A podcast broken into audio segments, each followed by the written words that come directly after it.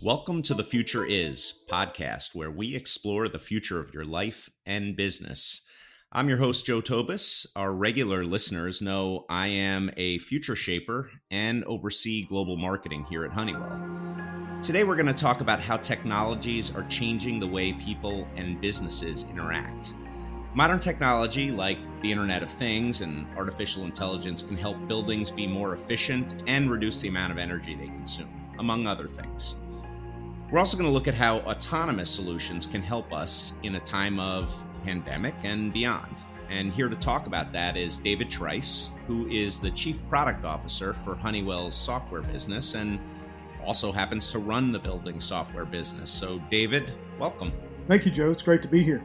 So, first of all, as we speak today um, and record this from our respective homes, I want to say thanks for spending time with us, and I hope your family is uh, safe and healthy. We're, we're doing great, Joe. Uh, Thanks for asking. My kids are both in college. They're both doing online schooling here at home, and my wife teaches elementary school, and she has tried to invent uh, a way to do uh, online schooling for uh, elementary school age uh, children, which has been interesting to watch. But we're doing great.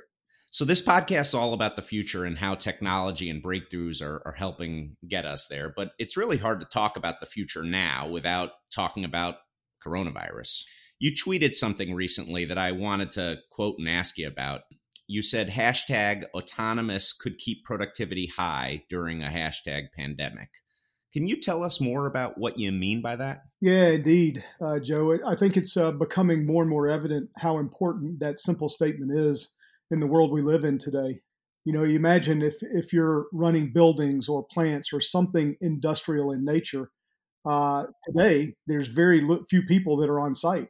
And so when the the assets that operate that facility uh, need to continue to run at some capacity, how do you manage that uh, when when the only way to really do it is on site? And right. so uh, we're starting to see uh, evidence, strong evidence, that the world is realizing that autonomous really matters for business continuity and being able to make decisions and adjustments that automatically are pushed to uh, a facility to, to, to make the, the changes or, uh, or updates or turn things off, simply stated, um, are, are really critical at a time when people can't visit the location to make those changes for you. I'm sure you're you're staying close with customers during this time as much as possible. What are they saying for now and in, in the months that come? You know, maybe even as they they get things back online. Yeah, no, I, I, think this is a, a really important time to really listen carefully to what our customers are saying because their needs are acute. Um, mm-hmm. and, and, if we can respond to those acute needs, then uh, then we're really driving driving impact. And so, you know, there's there's a few things that uh, that we're hearing. Um, you know, there is this need to be able to move to a connected world now, so that we can manage things remotely. Um, but there's there's a couple of, of hurdles in the way. One in particular that our customers are, are, are really highlighting for us is in order to be connected, you have to have a connection to the internet, right? From a given building. And oftentimes that simple statement is part of the hardest process of getting connected because mm-hmm. Traditionally the OT side of the world has to ask the IT side of the world to open a port in the network in order to connect to connect to the internet that process alone can can sometimes take months and sometimes prevent the connection at all. And so what happens in a world where you have to manage the facility remotely and you don't have a connection? Well, you've got to you've got to find a way around that. And so we're launching a product uh, this quarter and uh, very very soon in Q2 called Forge Connect that will come uh, armed with a cellular connection. So the default mode upon installation and connection to uh, um, uh, a BMS system that runs the building is that it'll use that cellular connection to connect to uh, to the Forge cloud, thereby giving them an opportunity to remote manage, remote update um, the building instantly without having to go through uh, the negotiation of getting a port open that can sometimes uh, kill the whole process. So those little things are vital to a business's ability to run their operation what technologies have changed over the course of the last 10 to 15 years that maybe lead to some of the things that you're talking about now in terms of the future where where have buildings made changes. And I, I, I talk about it like they're humans, but they have in general, right? Yeah, you know, it's it's an interesting uh, perspective, Joe. I, uh, I I've spent a lot of time thinking about this because there's really kind of two worlds of buildings that live out there.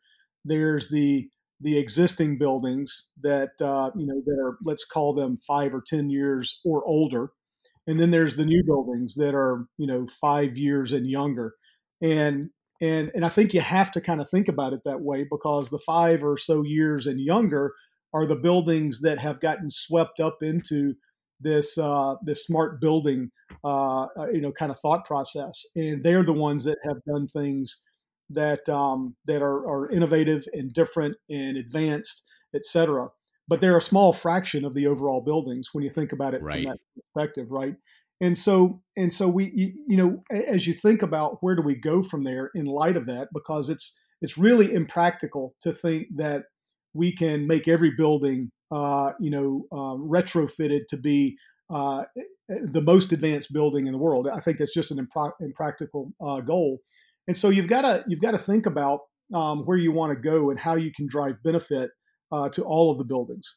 Well, as a result of that, um, we uh, we're, we're really focused on on a number of trends that I think um, will will especially in this environment to, to not you know step away too far from that idea as well that um, that really are things that will help drive clarity for us in in building our solutions. And there's really kind of three things. First of all um, I, I liken the buildings industry to the coming wave of iphone 5g upgrades. And if i could maybe elaborate there a moment yeah. I, will make it simple for everybody. Um, so uh, Apple and others are preparing for this uh, this wave of upgrades for uh, as a result of 5G. Well, what, why why is that? Well, because the Apple phone, the iPhone, and, and other phones aren't today natively built on 5G technology. They're built for 3G and 4G and have an extension for 5G. The next wave of phones will be built natively for 5G. Well, right. That's a that's a technological advancement that can't happen any other way than doing a massive um, refresh cycle, um, and that's got a lot of people excited, you know, in the investment community about what the uh, upside for Apple and others look like. Mm-hmm. Well, the mm-hmm. buildings mm-hmm. industry is not so much different, right? They've been they've been uh, they've been building their automation systems in their buildings for years based on the analog of 3G and 4G technology. And, yeah. and all of a sudden, they're coming to the point in a realization where if I want to be truly connected, I've actually got to take another step. And right. so we see as we move through the, the, the virus and get to a point where we're talking about real advancement and advancement across the full spectrum of buildings, there is an up, upgrade cycle that needs to happen. And it's not a holistic one. It's not one where we've got to go and, and rip out assets and put new ones in. Quite simply, it's just embracing some of the new IP based business uh, um, automation systems that exist that give us an easier mechanism to uh, to get data out of a building and drive control back in. Some of those kind of things have to happen. So that's one yep. trend um, in, in, that, that that upgrade cycle. The next trend yep. is is interestingly enough one that um, I think is a sleeping giant, and that is if you look at OT technologies. And by the way, this goes beyond buildings. This this is across all industrial. If you look mm-hmm. at the people, the technicians that are doing the work right. um, on the ground, you will notice in most cases it's a gray-haired segment of society. Yeah Right. right? Their aging effect, and, right? Right. And and these guys are retiring and they're mm-hmm. they're, they're going to be gone. I have had the C, COO and head of real estate for a large hospital chain tell me that my my chief technician for 30 years is retiring in April and there's nobody behind him. Yeah, well, that institutional knowledge, right? Yeah, I can't imagine. Yeah. So so here's a here's a problem that exists that again automation can help solve, right? We've got to find ways to replace that individual with uh, a system because the, the next wave of, of employee that will want to drive those solutions is going to be a millennial and they're going to want to do things differently right? And so we've got to aim our solutions at that market and make it more autonomous and make it more persona driven so that we can Got give these, these uh, individuals the tools that they need.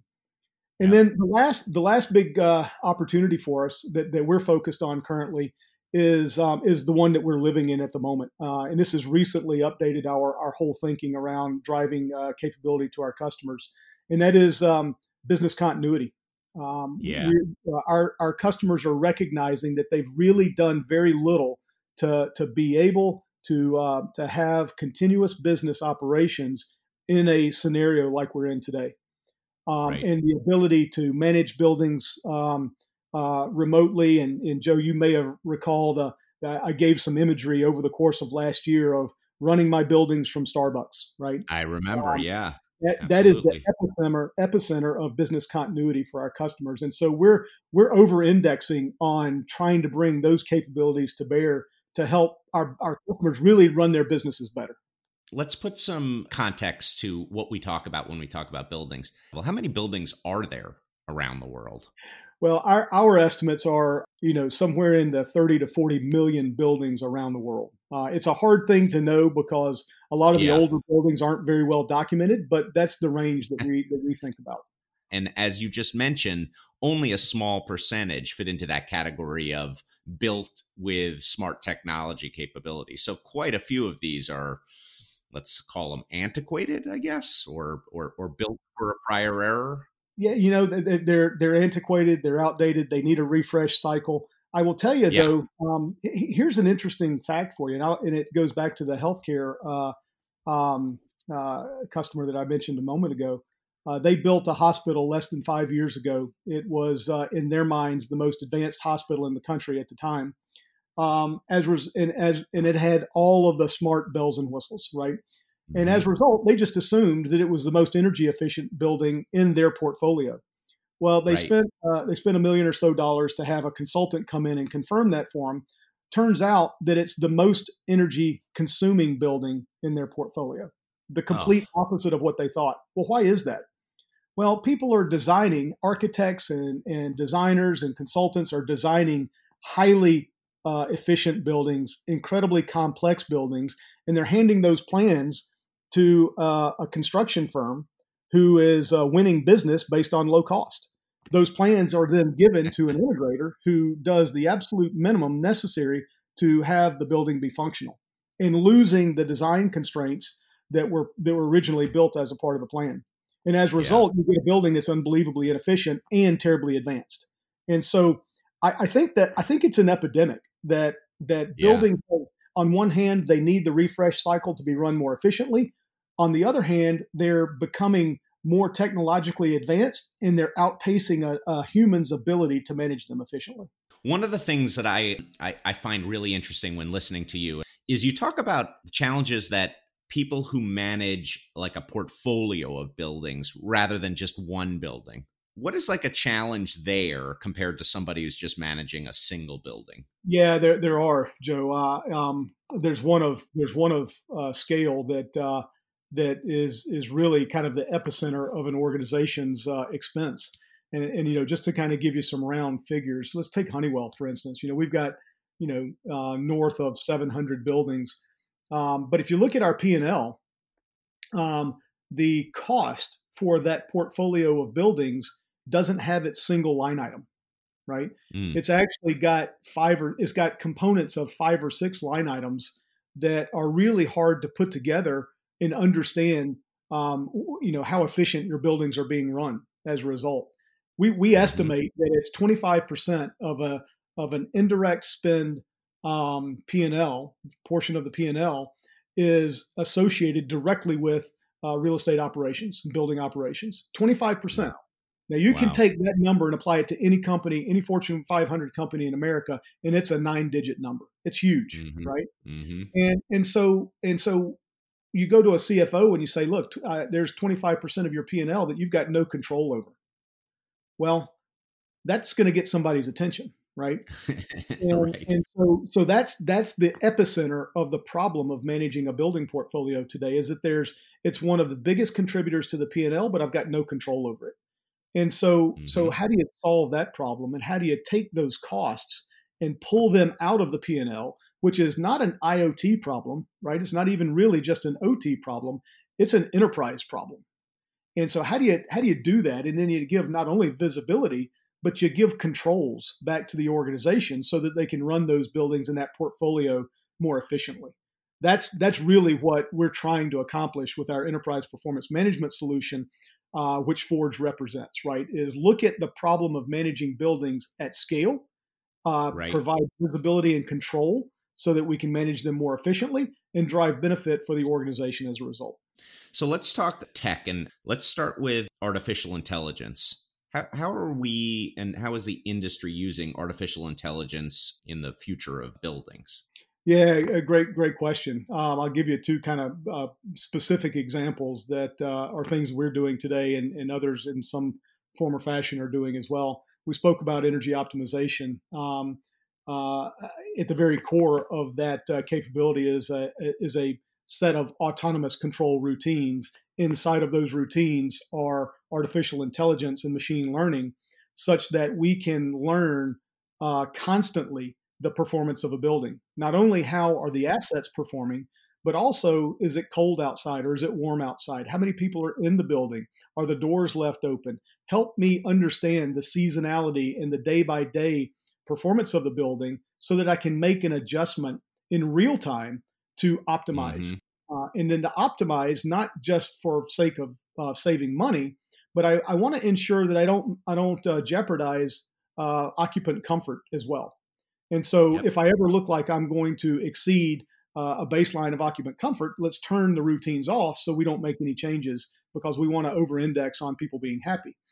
Well, that's a that's a fairly sophisticated uh, AI uh, algorithm that is uh, driving uh, millions of decisions, sometimes a month, oftentimes every time, almost a year, uh, that uh, it just really are, are, impossible for a human to wrap their head around. Uh, you really can't hire right. enough people to make those kinds of decisions. And so that's one example of where AI is actually being set up to run a, a process uh, in an optimized way.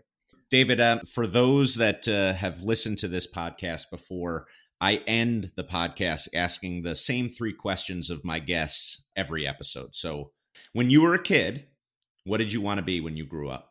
so it's it's evolved over time. I wanted to be a football player for a while. You you may know I've got a, a history of playing college football.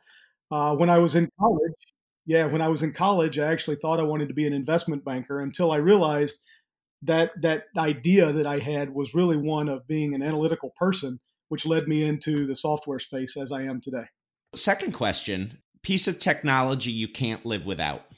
Well, I think that's a, a cliched, easy answer. Uh, it's probably the phone at this point, right? Yeah. um, it, is, it has become my second brain. And working at Honeywell, I have two of them. So I have two separate brains now. So, question number three, David. If you were to look in your inbox right now, how many unread emails would you find? uh, it's close to 1,700.